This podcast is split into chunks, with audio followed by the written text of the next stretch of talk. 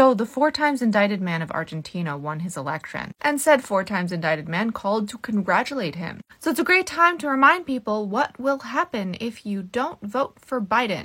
Like, this really needs to sink in. I'm very concerned at the people saying they won't. This is from Rachel Maddow. Yesterday, Argentina elected a new president.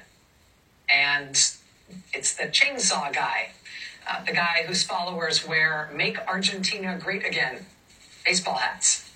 He got a big congratulations from Republican Party leader Donald Trump uh, when he won this election in Argentina yesterday.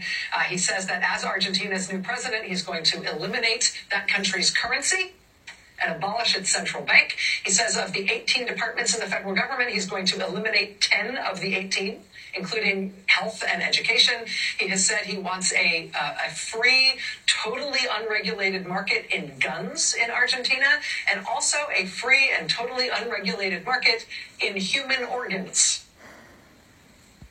That said, he also wants a total ban on abortion. So, you know, freedom. But with a to-do list like that, what are his priorities? What what what comes first? Well, what did he talk about first after getting elected? He was elected last night. This was his victory speech last night. You can see his his signature, calm, cool, collected vibe on full display.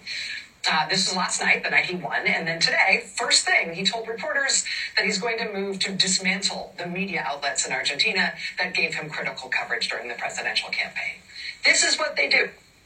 Here's the thing that I think most people on the left just aren't getting. In a primary with actual viable candidate, a vote is earned. You want the person that is closest to your values. In a general election, your vote is not earned. You vote for the person who will do the least damage that has the best chance of winning. That's it. And if not, you get this guy in Argentina or four times indicted man here. You don't like what Biden's doing in the Middle East? I know a lot of you weren't really around and aware of politics for the first one, but how would you like another Muslim travel ban? My mom was at the airport every single day for like six weeks, trying to help Muslim travelers and their families. Biden's not giving enough aid, but you think four times indicted man is going to give any? I get that he's not progressive enough for you. But let's watch what happens in Argentina over the next year. You're not gonna want that. A vote is not earned in a general election. Please understand that. Your vote is your voice, and that voice is your superpower. I hope. Short Cast Club